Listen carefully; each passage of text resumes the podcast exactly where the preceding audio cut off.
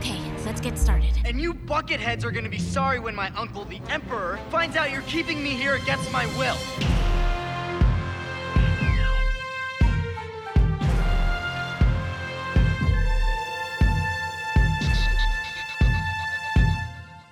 Hello and welcome to this special episode about the TIE Fighter Total Conversion.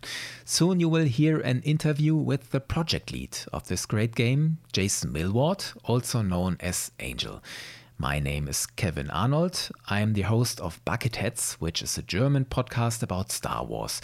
Don't bother about liking and subscribing, dear international listeners. The podcast is extraordinary, of course, and made with lots of love for Star Wars, but it's in German, so the benefit for non German listeners should be limited. You can gain a lot of benefit by playing the TIE Fighter Total Conversion if you have not already done so. Check out their homepage, subscribe to Angel's YouTube channel and Twitter.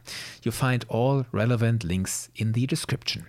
So let's have a talk with Jason. Let him tell us how the TIE Fighter Total Conversion was made, how he approached things like the mission design, the graphics, the sound, and I'm also curious about how big is his fear that Disney Lucasfilm will shut the whole thing down. But we shall not be guided by fear, we also celebrate the great thing that is the TIE Fighter game. Enjoy.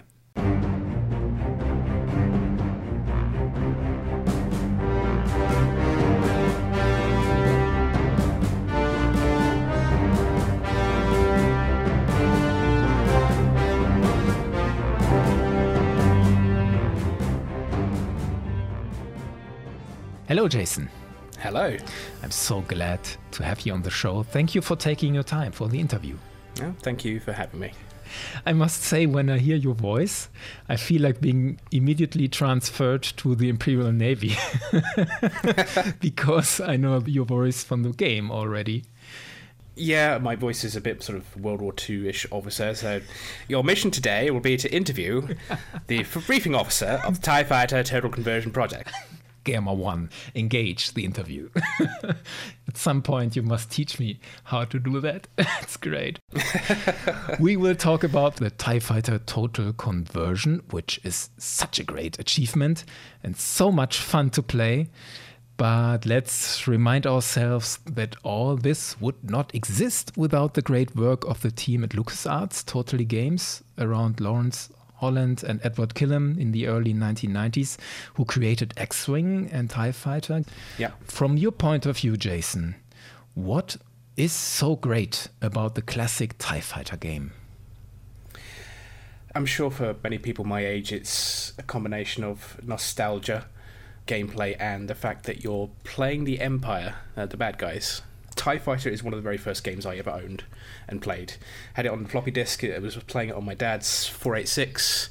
I remember having to fluff about with the config.sys and autoexec.bat just to get enough memory just to play it. Didn't have a joystick to begin with, so it was all keyboard and mouse.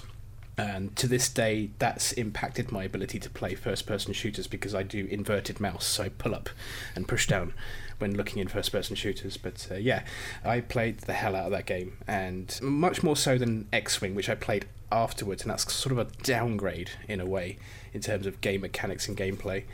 There was just something really cool at the time. For the time, I think the graphics and the sound, especially the music system, were quite advanced for a 1994 title. This is just before things like Doom and Quake and everything like that. They really hit the market, and 3D graphics were starting to become a thing.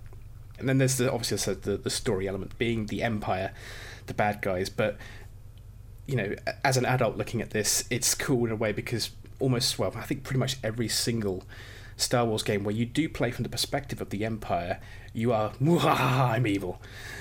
Or will eventually defect because you're so evil, or at least you realise how evil the Empire is. But in this game, you don't really do that. You're not that evil. You're not murdering civilians. You're not destroying planets. You're just a guy doing his duty for the Empire, you know? And I think from a narrative point of view,